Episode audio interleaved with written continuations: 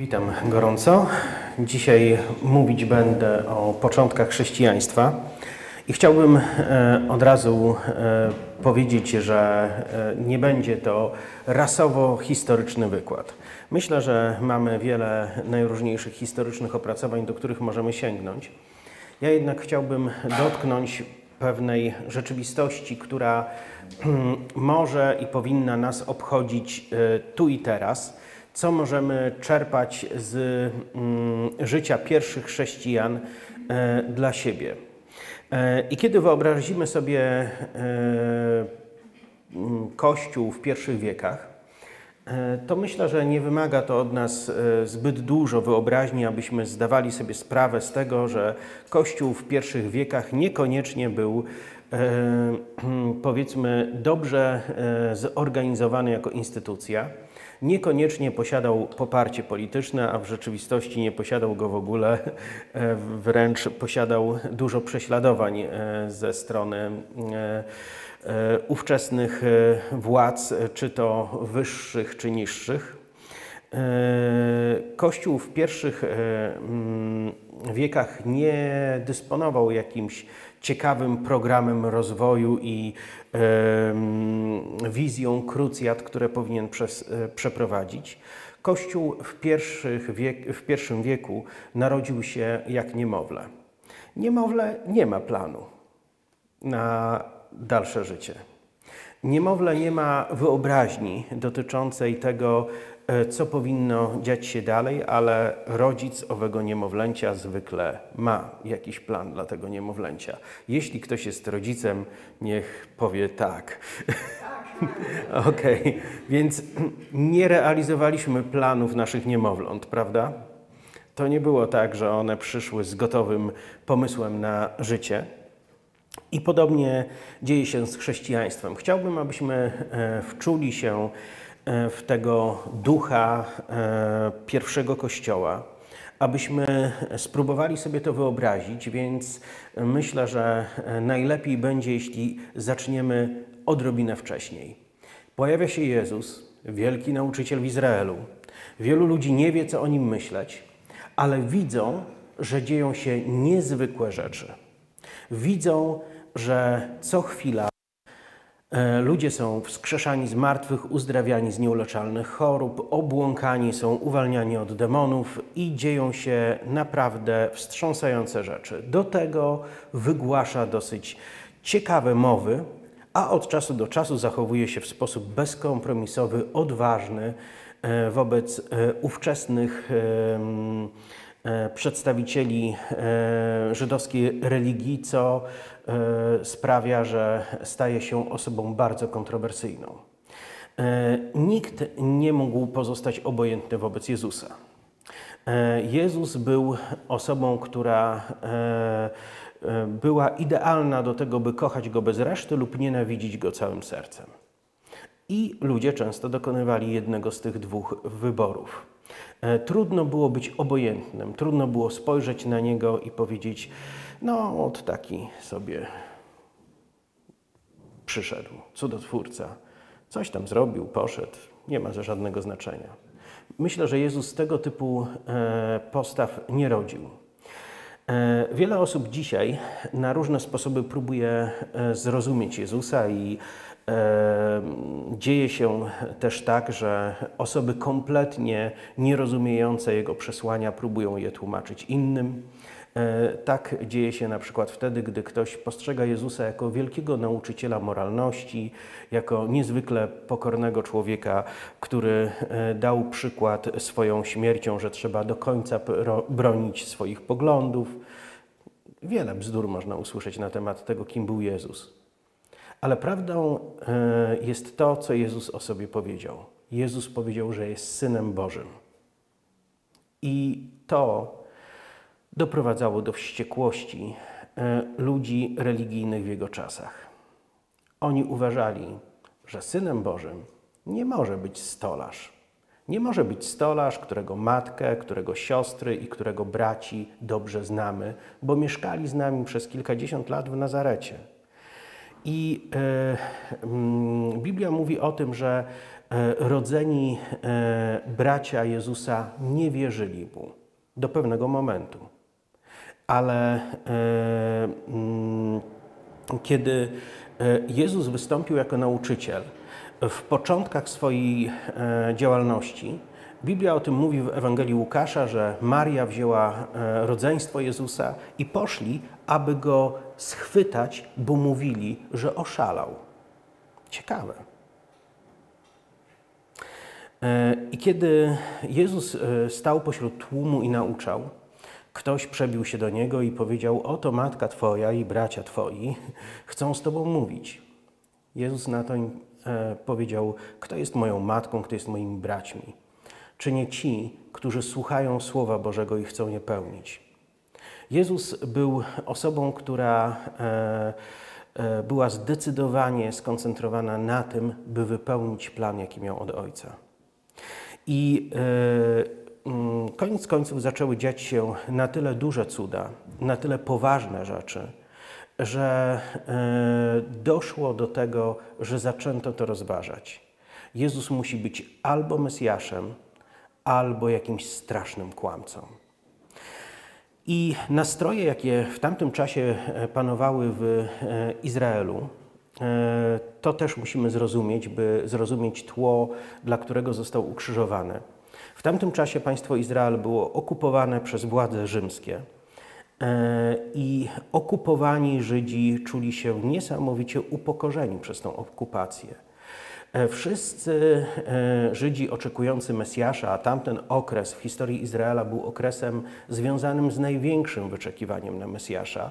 Nigdy w historii Żydzi nie czekali na Mesjasza tak bardzo jak wtedy, kiedy przyszedł. I nigdy z nim się tak bardzo nie rozminęli jak wtedy. Oni wyobrażali sobie, kim ma być Mesjasz, kim ma być pomazany król, władca nad Izraelem. Oni wyobrażali sobie, że będzie to ktoś, kto będzie odnosił zwycięstwa jak Dawid. Wsiądzie na swojego białego kucyka i pogoni e, Rzymian tak, że tylko się będzie za nimi kurzyło.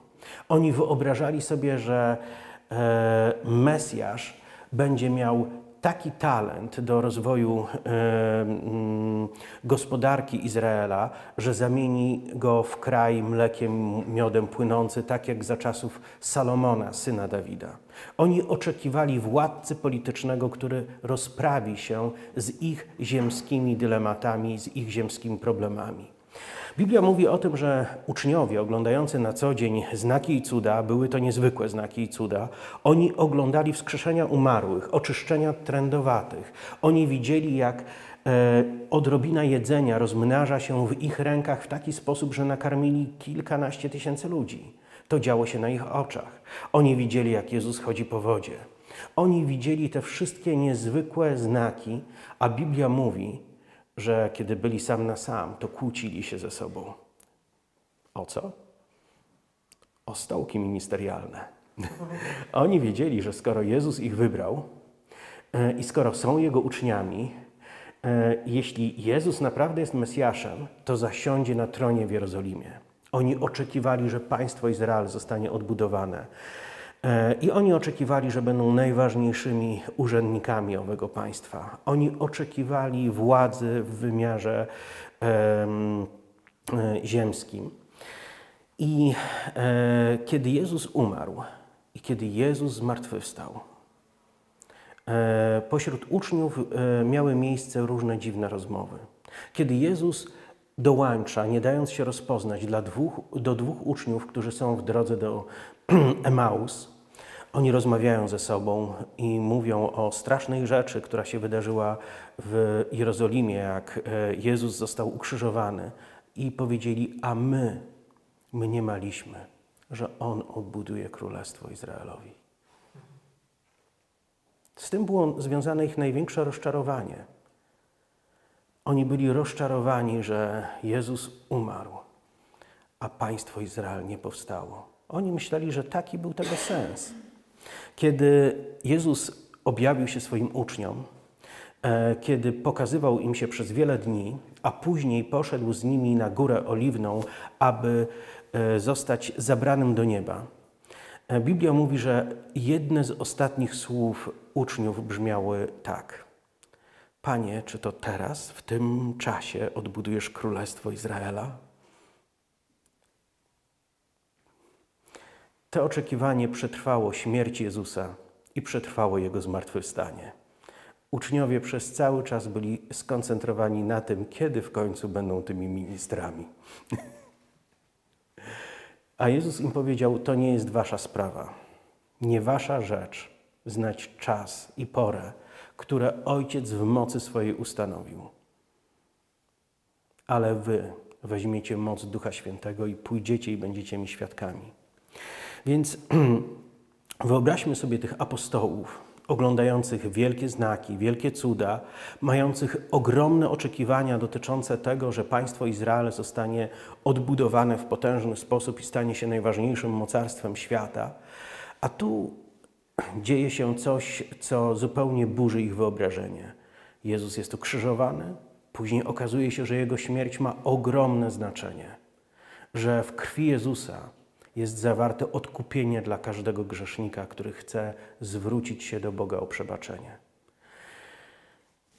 I okazuje się, że Jezus chce innego królestwa. On nie mówi, że państwo Izrael nigdy nie powstanie.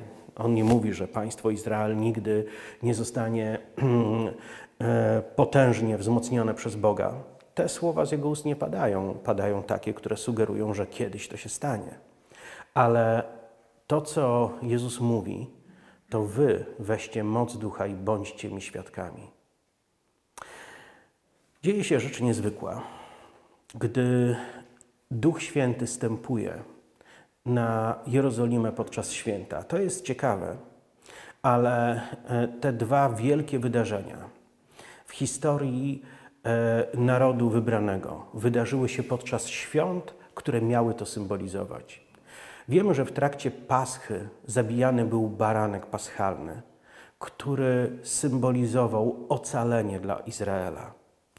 Dawno, dawno w historii Izraela wcześniej stało się tak, że kiedy Żydzi byli e, mm, niewolnikami w Egipcie i kiedy Bóg poraził Egipt najróżniejszymi plagami i kiedy anioł śmierci miał przejść przez ziemię egipskie, Mojżesz powiedział do e, Żydów: Każdy z was niech weźmie baranka, niech zabije go przed swoim domem, niech weźmie z jego krwi i pomarze nad proże i odrzwia z obu stron.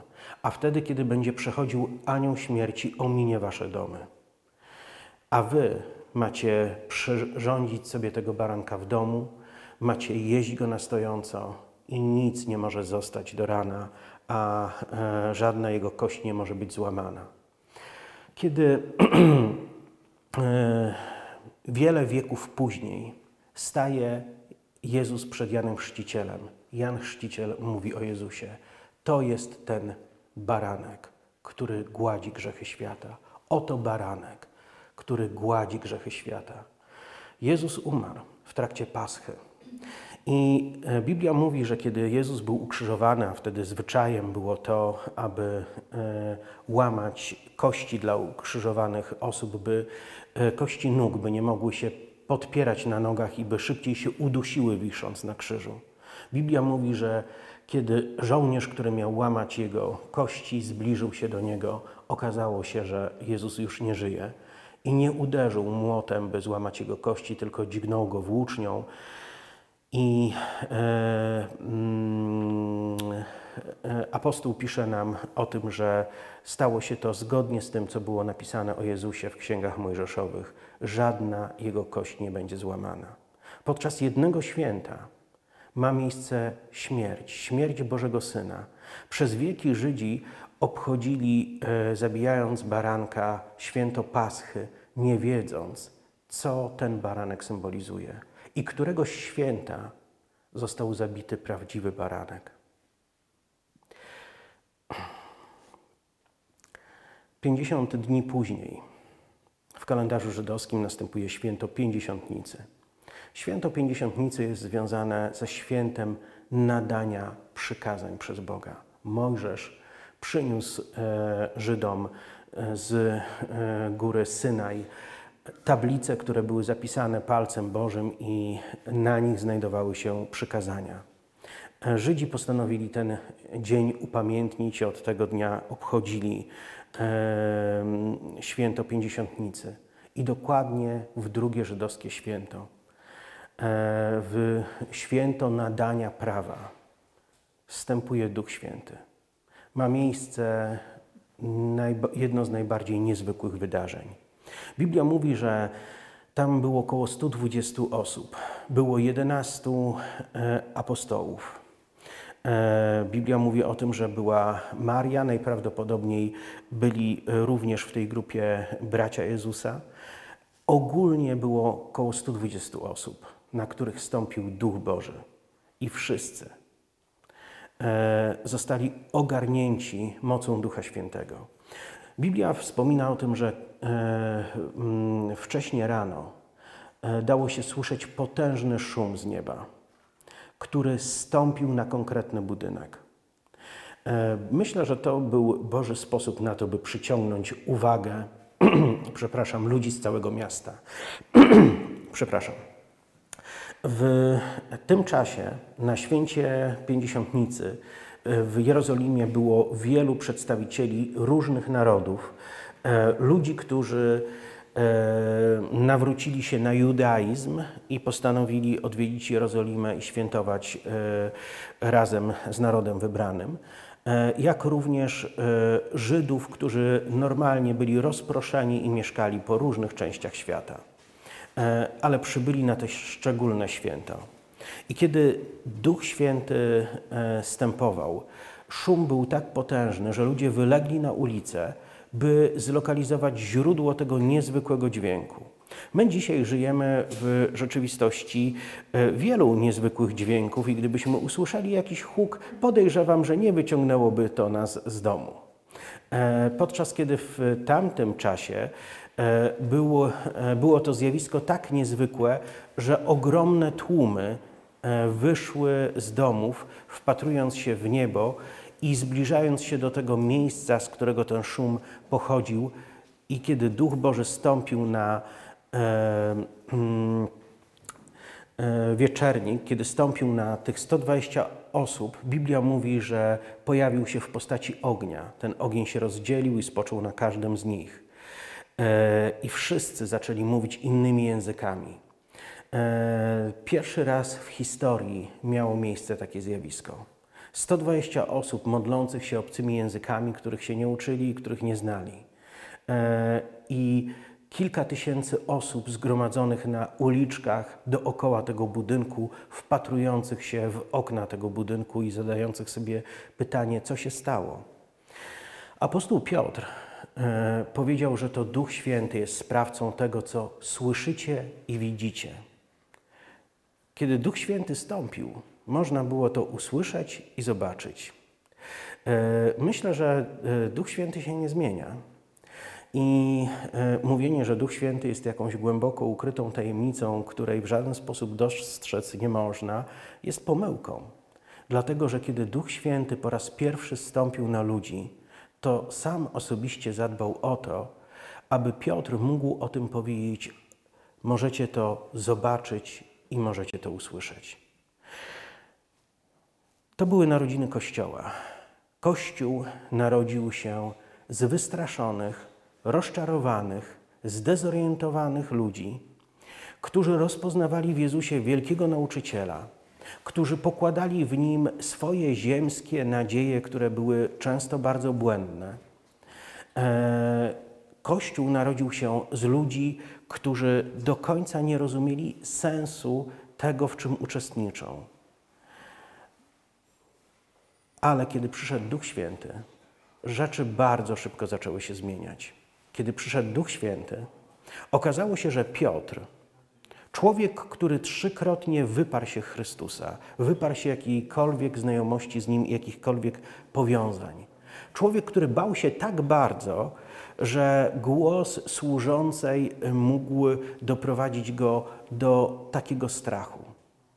Kilka godzin wcześniej, patrząc w oczy Jezusowi przy ostatniej wieczerzy, powiedział: Panie, Ja jestem w stanie z Tobą iść do więzienia i walczyć za Ciebie i zginąć jak trzeba. Ale kilka godzin później, może kilkanaście godzin później, ten sam Piotr, kiedy Jezusa schwytano, wypierał się każdej osobie, która tylko go posądzała o to, że jest jednym z uczniów Jezusa. Bał się. Nie chciał, żeby ktokolwiek dowiedział się, że on jest jednym z uczniów. Ale po dniu pięćdziesiątnicy, kiedy Duch Boży napełnił Piotra, Piotr stanął prosto, pełen odwagi i wygłosił pierwsze historii chrześcijańskie kazanie. Myślę, że owe kazanie też jest świadectwem o tym, że Bóg ma niezwykłe poczucie humoru. Bo pierwsze kazanie bynajmniej nie zaczynało się od tego, co dziś każdy teolog e, uważałby, że należałoby zrobić. Czyli krótko zaprezentować e, sens odkupienia, jaki mamy w Chrystusie. Ale Piotr zaczął od innych słów. Nie jesteśmy pijani, to tylko tak wygląda. E, więc wielu ludzi, którzy przyglądali się temu niezwykłemu zjawisku, mówiło, co tu się dzieje? Czy ci ludzie są pijani? Oni słyszeli ich bełkoczących w obcych językach, widzieli ich owładniętych mocą Ducha Świętego, pewnie słaniających się na nogach i wyglądających jak pijani pod wpływem tego niezwykłego wydarzenia.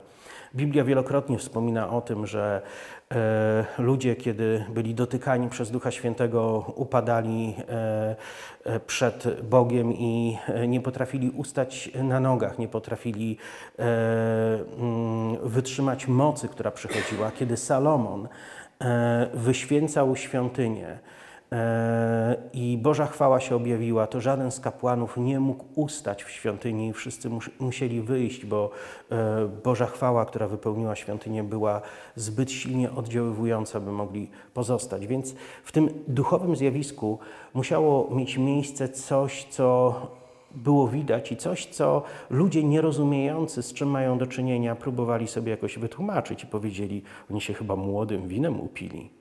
Ale Piotr odważnie powiedział: Nie jesteśmy pijani. Yy, też uzasadnił to, powiedział: Jest dopiero trzecia godzina dnia.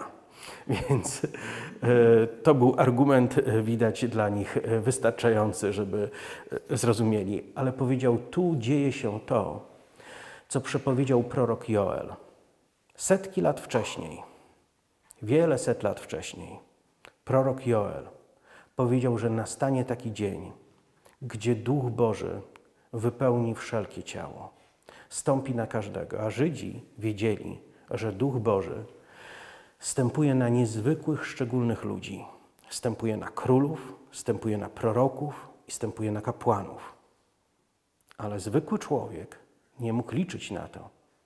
Jednak Joel prorokował i powiedział, że nadejdzie taki czas, kiedy Duch Święty będzie stępował na każdego.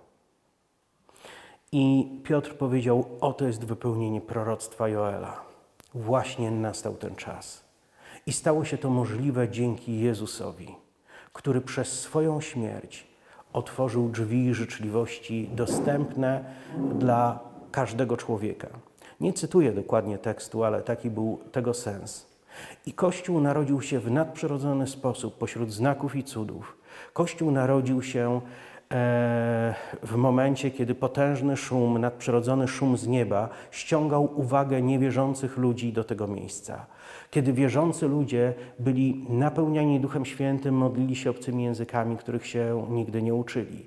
Kiedy płomienie ognia e, w nadprzyrodzony sposób dotykały ich ciał. My w sztuce mamy różnego rodzaju e, zjawiska e, utrwalone e, pędzlem malarzy, którzy malują nad głowami stojących równo ze złożonymi rękoma ludzi, którzy wyglądają niczym posągi, płomyczki, tak jak gdyby byli zrobieni z wosku i byli świeczkami. Ale ja podejrzewam, że to tak nie wyglądało. Podejrzewam, że to było bardzo żywiołowe. Podejrzewam, że to było niezwykłe. Podejrzewam, że było to jedno z najbardziej ekscytujących i niezwykłych wydarzeń. E, myślę, że mm, ten ogień e, pełzał po ich ciałach. E, obserwowali ogień, który ich nie parzył, ogień, który był ponadnaturalny i ogień, który był znakiem, że oto Bóg Mojżesza wstąpił do ich życia. I Kościół zaczął funkcjonować. Piotr wygłosił pierwsze kazanie i w ten sposób powstał pierwszy Kościół. Chwilę wcześniej 120 nawróconych ludzi w wieczorniku, chwilę później dołącza do tego 3000 nawróconych mężczyzn. Podejrzewam, że wielu z nich mogło być żonatych, a co więcej, wielu z nich mogło mieć dzieci. E, zważywszy na to, że była to kultura patriarchalna, to myślę, że te 3000 mężczyzn możemy bez najmniejszego problemu przemnożyć na przynajmniej jedną kobietę obok i przynajmniej jedno dziecko obok i na pewno będą to zaniżone wyniki. Ale Kościół narodził się w niezwykły sposób. Stało się coś, co e, mm, dzisiaj jest nam trudno zrozumieć, ale wszyscy ci nawróceni ludzie stwierdzili, że skoro Mesjasz nam dał się poznać i skoro Duch Boży na nas stąpił, pozostańmy wszyscy razem. Bądźmy Bożym ludem w e, ziemi narodu wybranego, w mieście Jerozolimie.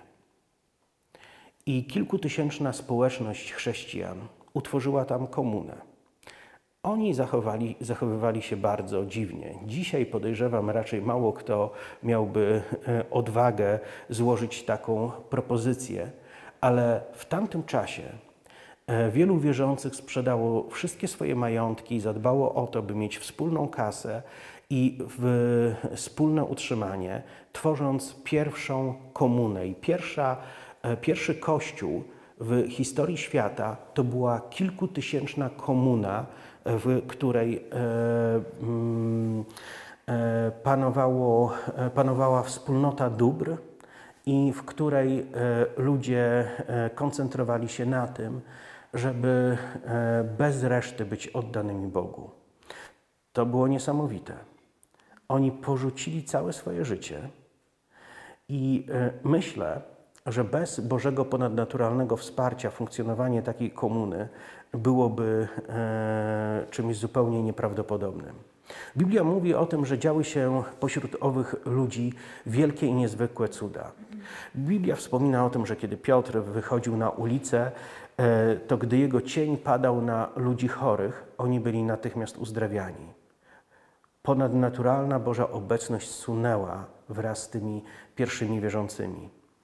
Działy się wielkie znaki, działy się wielkie cuda, a pierwszy Kościół, pierwsi wierzący ludzie żyjący w tak specyficznych warunkach, porzucając normalne e, życie, skoncentrowali się na tym, by rozwijać e, swoją społeczność z Bogiem, by poznawać Go głębiej, by doświadczać Go głębiej niż kiedykolwiek wcześniej. Kiedy przyjrzymy się Kościołowi dziejów apostolskich, to zauważymy coś zdumiewającego i e, coś, co spowoduje, że wszystko to, co wiązało się z ich życiem społecznym, e, w ogóle jest przyćmione. E, nam dziś, myślę, trudno jest sobie wyobrazić funkcjonowanie takiej komuny na, w oparciu o wspólnotę dóbr, komuny, w której ludzie wysprzedają majątki swego całego życia, aby tworzyć coś razem. Ale oni to zrobili. Jednak wcale nie to było najbardziej niezwykłe w życiu tej komuny. To, co było najbardziej niezwykłe, to to, że objawienia aniołów pośród nich były tak częste, że kiedy gdzieś pojawiał się anioł i był widoczny, to ludzie nawet nie pędzili, żeby go zobaczyć. Podejrzewam, że to było na tyle nagminne, że e, objawienie się anioła nie powodowało niczyjej nadmiernej ekscytacji ja podejrzewam, że oni widzieli wiele niezwykłych cudów. E, Piotr, e, przepraszam, Paweł wspomina w liście do Koryntian, że zmartwychwstały Jezus w pewnym momencie przybył na spotkanie, na którym było 500 osób. Wyobrażacie sobie to? Zmartwychwstały Chrystus pojawia się przed 500 ludźmi i prowadzi dla nich spotkanie. Dawno po tym, jak został zabity, dawno po tym, jak zmartwychwstał. Niesamowite. Ale w pierwszym kościele tego typu cuda działy się nagminnie. Biblia mówi, że kiedy wybuchło prześladowanie i Piotr został schwytany, e, mm, postanowiono go zabić. E, leżał między, przykuty do strażników. Leżał w więzieniu e, w celi, która była dobrze zamknięta, a drzwi były strzeżone przez kolejnych strażników. W którymś momencie przyszedł anioł, trącił Piotra. To jest ciekawe, że ten człowiek oczekujący wyroku śmierci e, w nocy poprzedzającej, e, który, która poprzedzała prawdopodobne wykonanie tego wyroku, spał dobrze, a anioł, który się do niego pofatygował, musiał go trącić, żeby e, ten się obudził. Podejrzewam, że Piotr czerpał poczucie bezpieczeństwa z faktu, że Jezus mu powiedział: Ty, kiedy będziesz stary zostaniesz związany i poprowadzony tam, gdzie nie będziesz chciał. Ale Piotr wiedział, że jeszcze nie jest stary. I Piotr wiedział, że e, e, choćby dziesięciu takich króli jak Herod wydało na niego wyrok śmierci, to jednak wszechmogący jest mocniejszy od tych dziesięciu króli, a to tylko Herod. Więc czuł się bezpiecznie, spał. Anioł przyszedł, trącił go, i kiedy Piotr się obudził, wstał, jego kajdany opadły z jego rąk. Kiedy zaczął iść za aniołem, otwierały się drzwi, w końcu został wyprowadzony na ulicę i e, mniemał do pewnego momentu, że to, w czym uczestniczy, to jest wizja. Ale kiedy anioł odszedł, zorientował się, że naprawdę stoi na środku ulicy. Więc poszedł do swoich przyjaciół, zapukał e, a tam trwało spotkanie modlitewne w nocy. Kto wie, być może modlili się o uwolnienie Piotra. I kiedy zapukał służąca, kiedy dowiedziała się, że to jest e, Piotr, to była tak e, podekscytowana, tak szczęśliwa, że pobiegła, nie otwierając e, drzwi, pobiegła powiedzieć wszystkim, którzy się modlili, że oto Piotr stoi przy drzwiach. Podczas gdy oni, modlący się, powiedzieli: Nie, nie, uspokój się, to nie on, to pewnie jest jego anioł. Czy rozumiecie o co chodzi?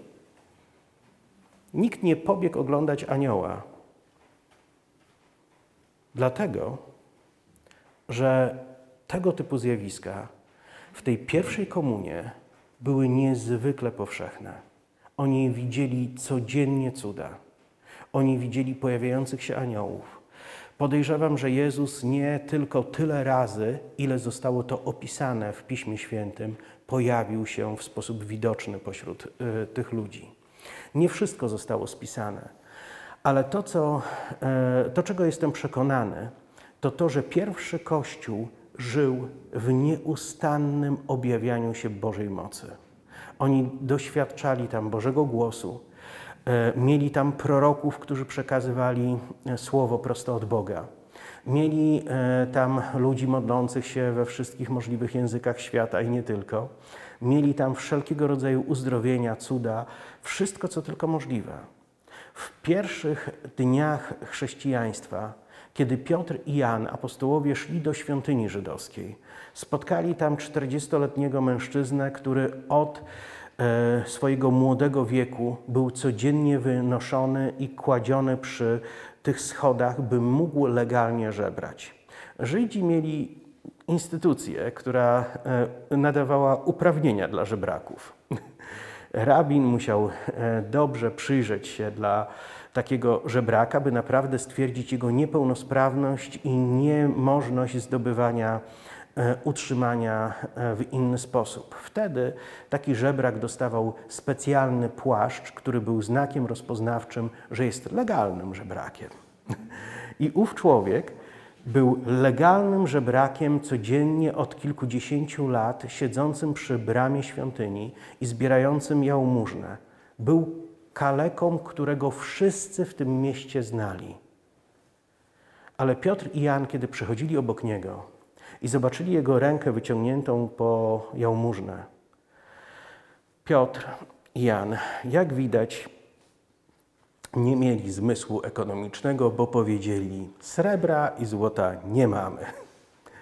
Pewnie nie kłamali, ale powiedzieli: To, co mamy, to chcemy Ci dać. Piotr chwycił go za rękę, pociągnął i powiedział: W imię Jezusa Chrystusa, wstań i chodź. I ów człowiek zaczął biegać. Ów człowiek zaczął skakać. Ów człowiek głośno krzyczał na chwałę Bogu. To było niesamowite. To w takich okolicznościach rodził się Kościół. Kościół rodził się w takich okolicznościach, że gdy ktoś chciał manipulować Kościołem, ktoś chciał e, oszukiwać, ludzie padali trupem. Jest to opisane w dziejach apostolskich. Więc y, y, możemy to zauważyć, że y, tą rzeczą, której Bóg chciał najbardziej w wczesnym funkcjonowaniu Kościoła, to nasycić ich umysły i serca świadomością tego, że jest w realny sposób blisko nich, że chce się w ich życiu objawiać, że się do nich przyznaje i że będzie z nimi. I to była chrześcijańska normalność. E, od czasu do czasu czytam e, różnego rodzaju opracowania, e, gdzie ludzie próbują pisać na temat pierwszych wieków. Pamiętam książkę napisaną przez pewnego E, księdza z, na zlecenie jednego z znaczących wydawnictw.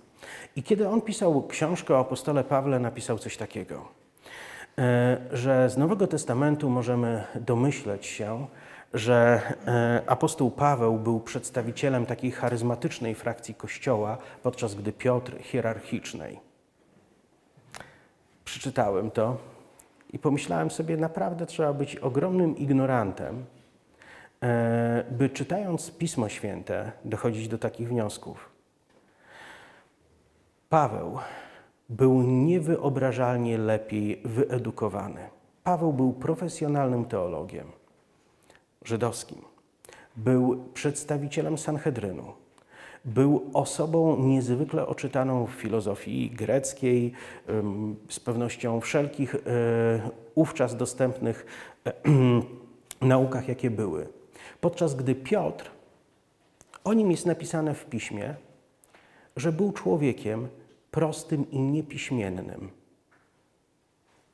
Kiedy został schwytany przez Sanhedryt razem z Janem, wychłostano ich, a później w dziejach apostolskich w czwartym rozdziale jest napisane, że ludzie z Sanhedrynu, rozmawiając o Piotrze i Janie, poznali, że to ludzie prości i niepiśmienni, że to analfabeci.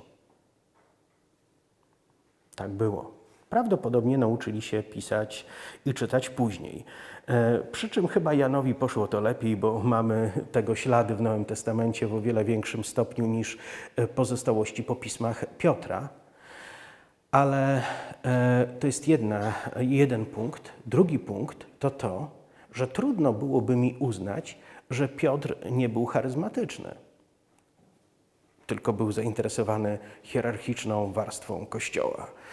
Piotr, który chodził po wodzie, Piotr, którego cień uzdrawiał ludzi chorych, e, gdy byli e, kładzeni na ulicy, gdy przechodził. Piotr, który wskrzeszał umarłych, Ktoś o nim mówi, że nie był przedstawicielem e, charyzmatycznego, e, charyzmatycznej frakcji w Kościele. Prawda jest taka, że w pierwszym Kościele nie było charyzmatycznej i niecharyzmatycznej frakcji.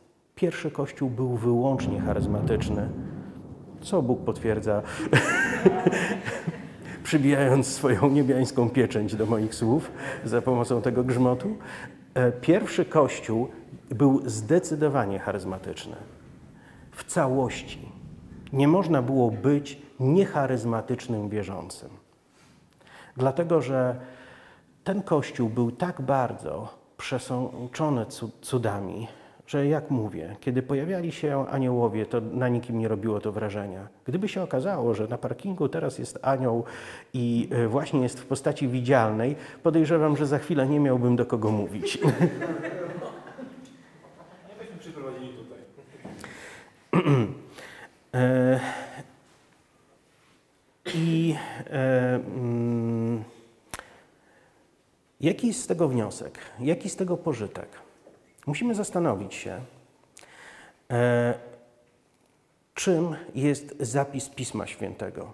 Czy on jest dla nas wzorem, czy on jest dla nas antycznym przekazem o tym, czego doświadczali dawni wierzący, czy raczej wzorem dotyczącym tego, co wszyscy wierzący powinni doświadczać we wszystkich wiekach. Kiedy spojrzymy na wypowiedzi Jezusa, możemy e, odczytać tam takie słowa jak niebo i ziemia przeminą, ale słowa moje nie przeminą.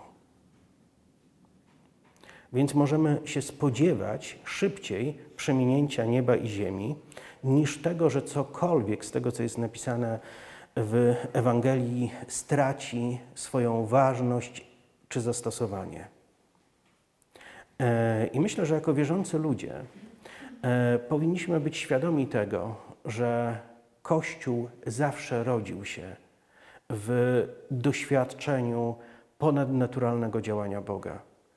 Jeśli chcemy e, naśladować pierwszych wierzących, powinniśmy dowiadywać się o te wszystkie sprawy, powinniśmy się o nie modlić i powinniśmy ich doświadczać. Jezus powiedział chwilę przed wniebowstąpieniem w Ewangelii Marka, Wierzący w imieniu moim demony wyganiać będą, nowymi językami mówić będą, na chorych ręce kłaść będą, a ci wyzdrowieją. I z jego wypowiedzi wyraźnie widać, że chodzi o wszystkich prawdziwie wierzących. Więc Chrystus miał oczekiwanie, że każda osoba, która rzeczywiście zrozumie i uwierzy w Ewangelię, będzie oglądać cuda w swoim życiu. Ponadnaturalna obecność Boga i ponadnaturalne przejawy Jego obecności w naszym życiu są dowodem na to, że nie tylko uwierzyliśmy w Boga, ale że Bóg odpowiedział na naszą wiarę i przybył do naszego życia poprzez obecność Ducha Świętego, która manifestuje się w nas, dokonując tych wszystkich rzeczy, które powinny w życiu wierzącego być normalne. Pierwszy Kościół był kościołem, który doświadczył wielu udręk i wielu prześladowań.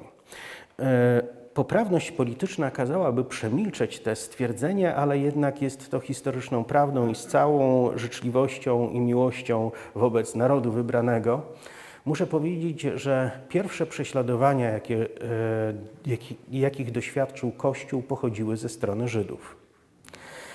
E, nie chcę przez to powiedzieć, że e, w historii chrześcijanie nie odwdzięczyli się aż za mocno lub często pseudochrześcijanie, ale e, faktem historycznym jest to, że Kościół zaczął być przez Żydów mocno prześladowany w pierwszych wiekach. W pierwszym wieku w okolicach 10 lat od momentu, jak Kościół się narodził, e, miało miejsce już takie prześladowanie, że wielu wierzących zostało rozproszonych. I okazało się, że owe prześladowanie było jednym z największych dobrodziejstw, jakie można było Kościołowi wczesnemu zrobić. Dlatego, że wszyscy ludzie, którzy chcieli dowiedzieć się czegoś o Jezusie, musieli przybyć do Jerozolimy. E, z całego świata ludzie przybywali i nawracali się do Chrystusa ale e, kiedy wybuchło prześladowanie i wierzący ludzie zostali przepędzeni do najróżniejszych miejscowości, rozproszyli się po ówczesnym Imperium Rzymskim i nie tylko, e, również przekraczali jego granice. I w efekcie tego zaczęło powstawać wiele kościołów. Nawrócenie apostoła Pawła, e, wcześniej Szawła, prześladowcy kościoła, który z prześladowcy stał się najbardziej gorliwym apostołem wczesnego chrześcijaństwa, spowodowało to, że zaczęło powstawać też wiele kościołów w różnych ważnych miastach Europy. I efekt tego e, był taki, że owe prześladowania zmuszające chrześcijan do ucieczki z miejsc, w których by, byli, spowodowały, że e, Ewangelia zaczęła się rozchodzić w sposób lawinowy. Zastanawiam się nad tym, z takiej perspektywy diabła, nie żebym chciał mocno utożsamić się z jego myślami, ale podejrzewam, że zależało mu na tym, by zdusić tą zarazę w zarodku. Może nie. Może warto, warto mieć dużo osób, które warto kusić. No. Łatwiej się No nie, przebić, no. Łatwiej się, tak jak z polem, jak ma hiperpola, to zasiła pomocowość, wiadomo, że wcześniej wyrośnie, zawsze tak jest. Nie- Jak był diabeł, to musiał, żeby się rozwijać. Nie, nie sądzę, że o to by chodziło. Ale e, to, co jest faktem, to to, że chrześcijaństwo się roz, rozniosło bardzo daleko. I e, w tamtym okresie miało miejsce też wiele e, niezwykłych wydarzeń. Mm, Dowiadujemy się z dziejów apostolskich o tym, jak Jakub, brat e, mm, apostoła Jana, został schwytany, e, wydany Herodowi i skazany na śmierć. E, Eusebiusz z Cezarei e, mm, e, kilkaset lat później e, opisał te wydarzenia. Eusebiusz e, odbył niezwykłą e, pracę, e, odwiedzając ogromną ilość kościołów, zbierając kroniki kościelne, kroniki miejskie, zbierając ogromną ilość e, dokumentów, e, często porównując je ze sobą i odpisując opisy dawnych wydarzeń, które w tamtym czasie można było e, znaleźć. Dzisiaj e, o zdecydowanej większości z tych ksiąg dowiadujemy się z dzieła Eusebiusza z Cezarei, które i te fragmenty tych dzieł ocalały tylko w jego piśmie, podczas kiedy e, większość tego, co cytował, e, została e, gdzieś e, zniszczona przez wieki. Ale Eusebiusz opisywał śmierć e, Jakuba. E, Ciekawe wydarzenie. Herod widział, że e, ta niezadowolona z chrześcijaństwa część e, żydowskich mieszkańców Jerozolimy bardzo nienawidzi tych chrześcijan i że bardzo cieszy się, kiedy są poddawani prześladowaniom. Więc postanowił, że musi wyłapać apostołów i stracić ich publicznie, żeby mieli takie mini igrzyska ku zadowoleniu tłumu. Więc e, wyznaczył dużą nagrodę za złapanie któregokolwiek z apostołów. I wtedy pewien człowiek zaczął udawać nawrócenie, tylko po to, by dostać się do grona tych wierzących ludzi. I kiedy mu się to udało, e, upewnił się, że dostanie nagrodę, wziął ze sobą strażę, poszedł do miejsca, w którym ukrywał się Jakub. Jakub został schwytany.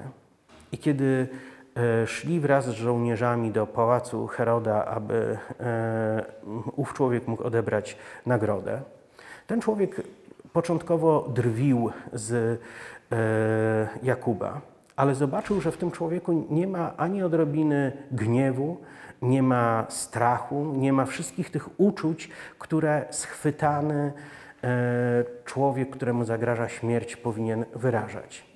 Był pełen spokoju. W końcu zaczął z nim rozmawiać i wydarzyło się coś niezwykłego podczas tej drogi. Ów zdrajca dowiedział się, dlaczego ten człowiek naprawdę ma poczucie bezpieczeństwa.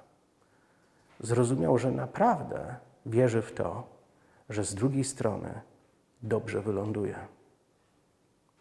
Że jego śmierć tak naprawdę przyniesie go do dużo lepszej rzeczywistości.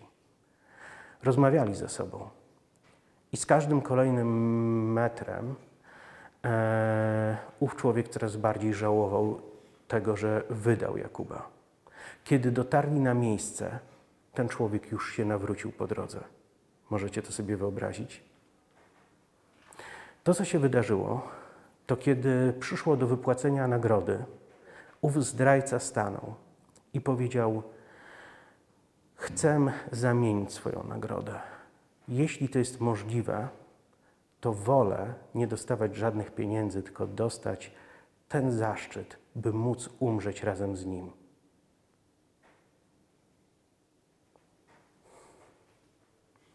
Wierzący w tamtych czasach nie tylko na poważnie wierzyli, ale też na poważnie potrafili wiarę przekazać innym. Niesamowite, prawda? Myślę, że Kościół dziejów apostolskich wczesny Kościół to Kościół, w którym nie ma miejsca na bawienie się w politykę. To Kościół, w którym nie było miejsca na to, by e, ziemskimi sposobami rozwiązywać swoje problemy. E, to był Kościół, który e, ilekroć był uderzany przez diabła, tylekroć powstawał jeszcze silniejszy i jeszcze mocniejszy. To był Kościół, w którym Bóg objawiał się w niezwykły sposób. Pewien prorok ogłosił, że niedługo nastanie głód. Prorokował o głodzie, który miał nastać e, na e, terenach dzisiejszego Izraela. E, owe proroctwo rozeszło się dosyć szybko i spowodowało, że długo, długo przed tym, zanim ten głód się rozpoczął, w wielu kościołach ludzie zaczęli odkładać pieniądze po to, by później posłać je jako dar dla kościołów znajdujących się w tamtym regionie świata, e, by ratować ich przed śmiercią głodową. To jest ciekawe. Ale możemy oglądać, jak Bóg ingerował we wszystkie możliwe sfery życia e, ludzi, którzy byli Bogu oddani. I wierzę w to, że e, dzisiaj, kiedy. Mm, E, wiele osób zadaje sobie pytanie dotyczące sensu chrześcijaństwa.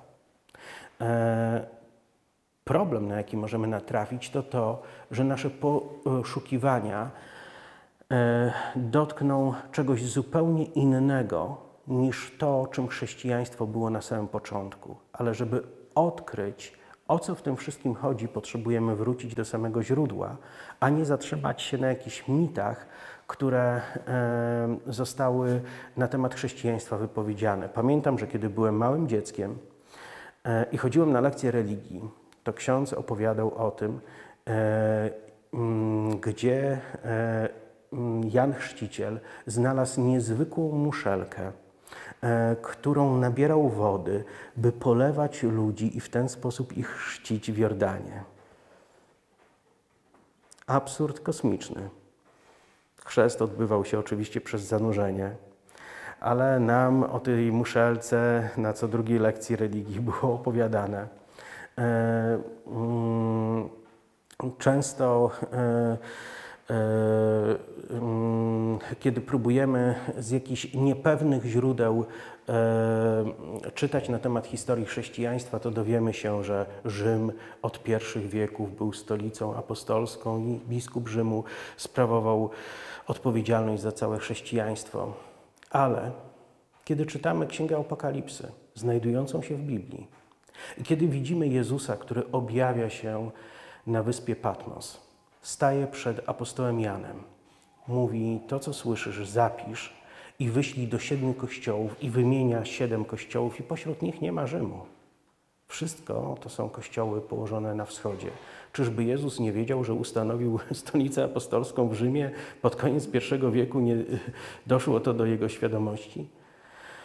Jest wiele różnych mitów, które na temat chrześcijaństwa zostały wypowiedziane, ale to, co jest e, prawdą niewątpliwą i znajdującą się w Nowym Testamencie, to to, że Biblia pokazuje, że Bóg był bliski dla każdego wierzącego, że każdy człowiek mógł szukać e, Bożej nadprzyrodzonej obecności w swoim życiu, Jego działania. E, każdy człowiek e, może się spodziewać, że jeżeli chce powierzyć swoje życie Bogu bez reszty, to z drugiej strony doświadczy wzajemności ze strony wszechmogącego Boga. I myślę, że to jest istotą chrześcijaństwa. Ja nie chcę wierzyć na słowo honoru. Jeśli Bóg oczekuje ode mnie miłości, która będzie większa niż miłość, którą mogę mieć do żony, dziecka czy jakiegokolwiek człowieka na świecie, bo takiej właśnie miłości w pierwszym przykazaniu od nas się domaga. To ja nie czuję się arogancki, jeśli oczekuję, że w odpowiedzi na tę miłość będę też, też doświadczał wzajemności, że będę doświadczał Jego działania i Jego obecności w moim życiu. Cieszę się, że tak jest. Chciałbym, by tego było jeszcze więcej i jeszcze więcej. Robię co mogę, aby tak było. Każdej osobie, która, której zależy na tym, aby doświadczać mocy Bożej w swoim życiu, mogę powiedzieć jedną bardzo pewną rzecz, a później drugą też bardzo pewną. Tą pierwszą jest to, że musimy poważnie potraktować Boże Słowo, musimy czytać Biblię, musimy szczególnie próbować zrozumieć, o co chodziło Jezusowi poprzez czytanie Nowego Testamentu, bo tam jest ukrytych wiele niezwykłych prawd, które jeśli tylko zastosujemy, e, one pokażą skutki, owoce Bożego działania w naszym życiu. Drugą rzeczą jest też to, że musimy nauczyć się modlić. Modlić naprawdę, czyli mówić prawdę Bogu. Mówić prawdę Bogu o sobie, mówić prawdę o swoich oczekiwaniach, mówić Mu prawdę o swoich słabościach, wejść z Nim w relację z najwyższym poziomem szczerości. Myślę, że jako ludzie wiemy, że bardzo często staramy się być nieszczerzy nawet wobec samych siebie, prawda? Czy to jest prawda? Bardzo wielu ludzi ma taki problem. Nawet jeśli ktoś takiego problemu nie ma, to wielu ludzi to ma. Ale kiedy e, zbliżamy się do Boga, musimy zadbać o to, aby zdobyć się na najwyższy poziom szczerości, na jaki tylko nas stać. Bo Bóg chce być obecny w naszym życiu. On potrzebuje, byśmy wypełnili swoje umysły Jego słowem i byśmy wypełnili Jego uszy naszymi modlitwami. On chce, abyśmy zbliżali się do Niego, abyśmy odsłonili się przed Nim i aby On mógł przyjąć nas takimi, jakimi jesteśmy, by zrobić z nas takich, jakich chce mieć. Bóg nas tak bardzo kocha, że przyjmuje nas takimi, jakimi jesteśmy, ale kocha nas jeszcze mocniej i On może sprawić, że takimi nie pozostaniemy. Dzięki Jego łasce i dzięki Jego mocy. W ostatnim okresie trochę podróżuję.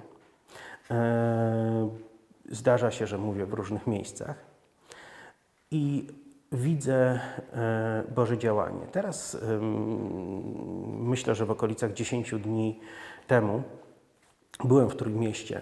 Tam na jednym ze spotkań E, stanęła przede mną 80-letnia kobieta w okolicach, oceniam na oko, mam nadzieję, że nie słucha i się nie obrazi, e, ale miała e, wyłączone ramiona, oba. Nie mogła ich nawet za bardzo odciągnąć od ciała i w obu rękach zespół cieśni nadgarstka. Więc praktycznie ręce jej już służyły jako ozdoby. I kiedy mi o tym powiedziała, e, mm, położyłem na nią ręce, zacząłem się modlić. Jej ramiona natychmiast puściły. Chwilę później owa kobieta, która przyszła z dosyć dużym rozgoryczeniem widocznym na twarzy, e, bardzo zaskoczona, patrzyła na mnie, trzymając ręce w górze i machając nimi. E, chwilę później modliłem się o jej dłonie. Jej ręce odzyskały pełnię sprawności i to trwało może dwie minuty. Chwilę później położyłem na nią ręce, ona zaczęła modlić się obcymi językami, bardzo zdumiona. To jest niesamowite. Duch Boży stąpił na nią. Dzisiaj Duch Święty jest obecny tak samo i jest tak samo gotów do działania, jak był e, gotów do działania 2000 lat temu. Myślę, że różnica jest taka, że dzisiaj dzieje się nieporównywalnie więcej cudów niż 2000 lat temu. Tylko dzieją się one w dużo większym kawałku społeczeństwa. Kiedy na świecie żyło tak niewielu ludzi, to kiedy wydarzała się jedna sensacyjna rzecz, a oni nie siedzieli w smartfonach, y, oglądając kolejne głupie filmiki w internecie, ale kiedy wydarzało się coś prawdziwego, to wieść o tym y, może wolniej ale zdecydowanie bardziej skutecznie docierała do świadomości wszystkich ludzi dookoła. E, w zeszłym, e, w zeszły weekend byłem e, w Czechach.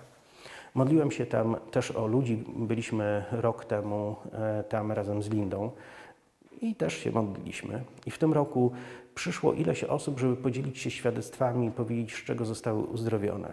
Znowu 80-letnia młoda niewiasta powiedziała coś takiego.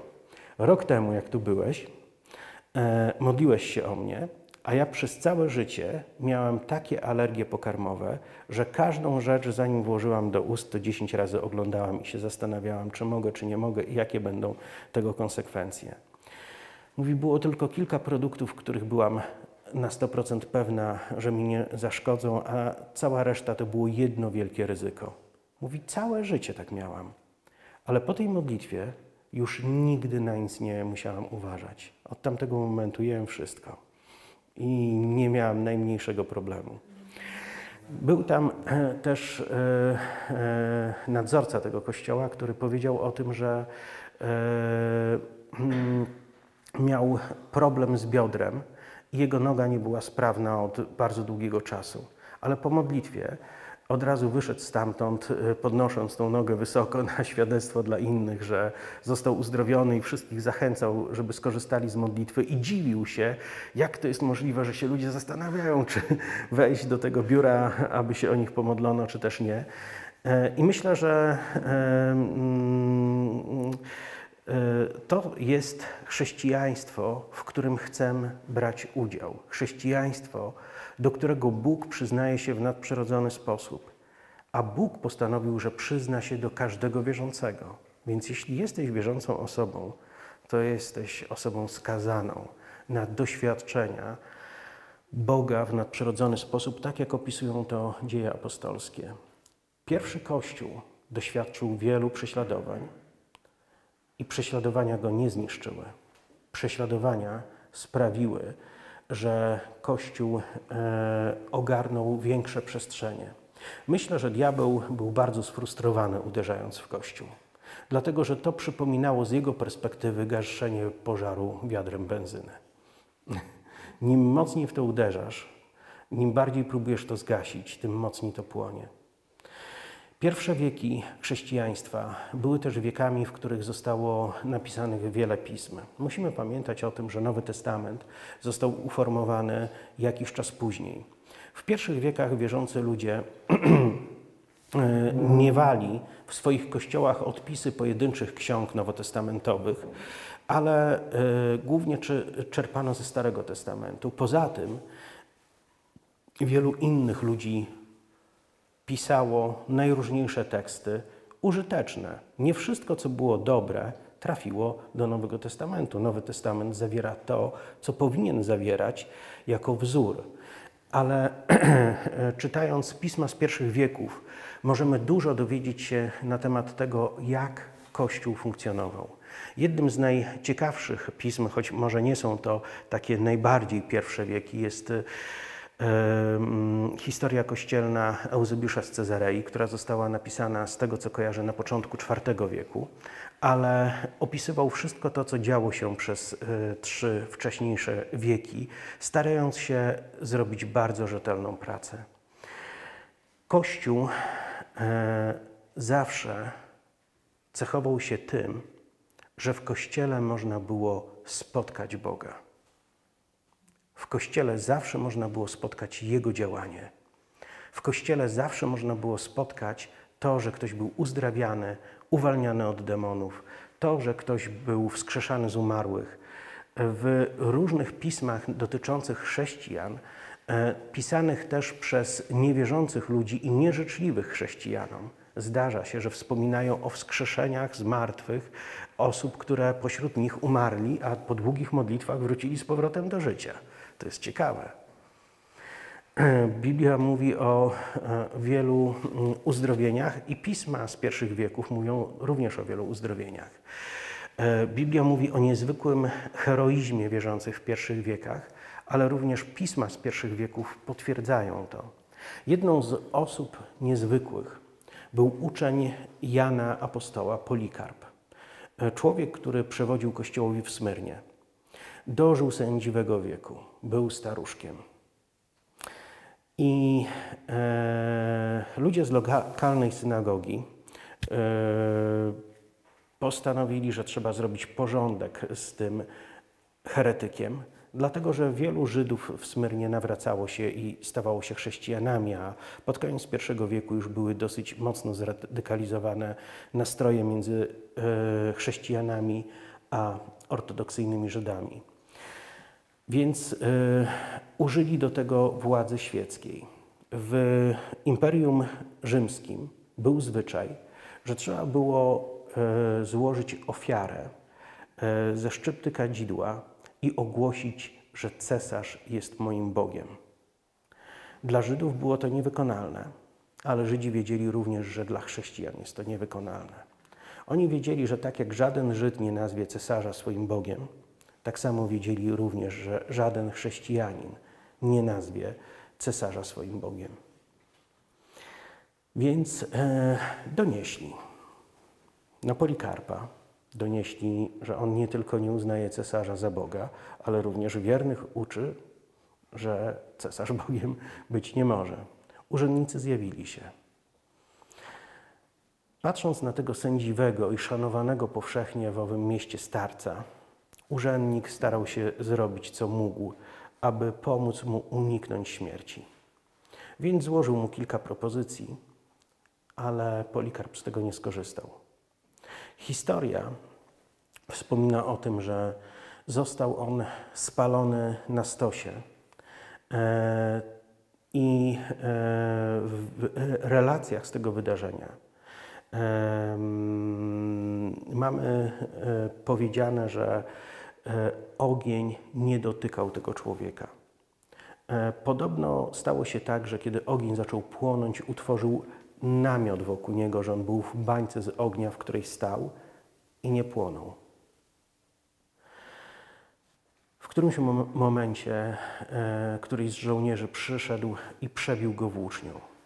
Polikarp przyszedł tam oddać życie uważał to za zaszczyt, że może oddać życie e, za Chrystusa i umrzeć śmiercią męczeńską. Ale Kościół w pierwszych wiekach e, wychowywał się w oparciu o najbardziej radykalne postawy i najbardziej niezwykłe wydarzenia. Nieustannie działy się cuda. Nieustannie ludzie byli wskrzeszani z martwych, uzdrawiani z chorób, uwalniani od demonów. I nieustannie ludzie, przepraszam, oddawali życie za wiarę. To były początki chrześcijaństwa. Kiedy ja myślę o wzorze, który powinienem naśladować, to myślę właśnie o takiej atmosferze. Myślę o takim duchu pierwszego chrześcijaństwa. Jeśli chrześcijaństwo ma się odrodzić we współczesnym świecie, to może ono odrodzić się tylko ze sprawą powrotu do tego, co było w pierwszych wiekach, a nie powrotu do jakiejś religijnej filozofii, e, która mm, nie zawiera w sobie żadnej mocy. Apostoł Paweł, pisząc do Tymoteusza, napisał pewne bardzo mroczne proroctwo. Wtedy to, była, to było proroctwo, w późniejszych wiekach stała się to codzienność. On powiedział w późniejszych wiekach Ludzie odwrócą się od wiary powiedział, będą przybierać pozór pobożności, podczas gdy ich życie będzie zaprzeczeniem jej mocy. I myślę, że to jest e, dzisiaj problem zachodniej cywilizacji, że mamy pozór chrześcijaństwa, ale kiedy cofamy się, by spojrzeć na to, czym chrześcijaństwo było u zarania, to trudno znaleźć choć jeden punkt, który byłby podobny. Możemy nazywać się chrześcijanami, ale musimy też dążyć do tego, by powrócić do tego wzoru chrześcijaństwa z pierwszych wieków. I myślę, że to jest wielkie wyzwanie i mówienie o e, chrześcijańskich korzeniach Europy bez przyglądania się tego, czym te korzenie były i jak one wyglądały w tamtych wiekach, jest kompletnie pozbawione sensu. Potrzebujemy wrócić do tego wzoru, który dzięki Bogu mamy jasno i wyraźnie spisane w Księdze Nowego Testamentu. Dzieje apostolskie pokazują nam, czym Kościół był w pierwszym wieku i czym być powinien przez wszystkie kolejne wieki. Myślę, że to jest e, moje przesłanie na dzisiaj, ale nie jest to jeszcze koniec tego, co chciałbym powiedzieć. Wierzę w to, że potrzebujemy wzrastać w e, doświadczeniu Boga, w doświadczeniu Jego działania. E, I stawiam przed sobą poważne wyzwania. Staram się wgłębiać w Boże Słowo tak bardzo, jak innych do tego zachęcam. E, przez ostatnie lata przebrnąłem dziesiątki razy przez Biblię, e, naprawdę czyniąc sobie wyzwanie, aby e, być przepełnionym Bożym Słowem. Chcę się modlić jak nigdy wcześniej, ale chcę też przebywać z ludźmi, którzy doświadczają tej rzeczywistości w sposób o wiele bardziej namacalny niż ja doświadczam. Chcę uczyć się od ludzi, którzy mnie przerastają. Chcę sięgać i wchodzić w relacje z osobami, e, które odkryły nieporównywalnie więcej niż ja. W najbliższy poniedziałek polecę e, do Kijowa. Chcę tam spotkać się z Dymitrem Leo, to jest nasz gość, którego zapraszam na tydzień w sierpniu do Polski na nasz obóz. Między 3 a 10 sierpnia będzie odbywał się obóz na 100% pod taką nazwą w Ostrowie Pieckowskim, którego gospodarzami z Lindą e, będziemy. I Dymitr Leo będzie jednym z naszych głównych mówców. Dlaczego? Dlatego, że ten człowiek żyje właśnie w takiej rzeczywistości pierwszych chrześcijan na co dzień. To jest ktoś, do kogo przychodzą aniołowie. Pogadać. To jest ktoś, kto gdy modli się o ludzi, którzy mają E, wycięte jakieś organy. Niejednokrotnie zdarzyło się, że pojawiały się nerki u osób, które nie miały tych nerek, że pojawiały się organy, które zostały usunięte lub zniszczone. E, to jest człowiek, który na początku tego miesiąca prowadził e, ewangelizację w Pakistanie dla 120 tysięcy ludzi. Dziesiątki osób w jednym momencie odzyskiwały wzrok, wstawały z wózków inwalidzkich, głuchoniemi byli uzdrawiani. Biblijne cuda na biblijną skalę dzieją się w Jego posłudze, którą pełni na całym świecie nieustannie. Od czasu do czasu, kiedy modlę się o ludzi, widzę cuda, ale jestem świadom tego, że nigdy nie zbliżyłem się, żeby móc powiedzieć, że chociaż w jednym procencie dorównuję takim mężom Bożym jak ten. Dlatego właśnie chcę się od kogoś takiego uczyć.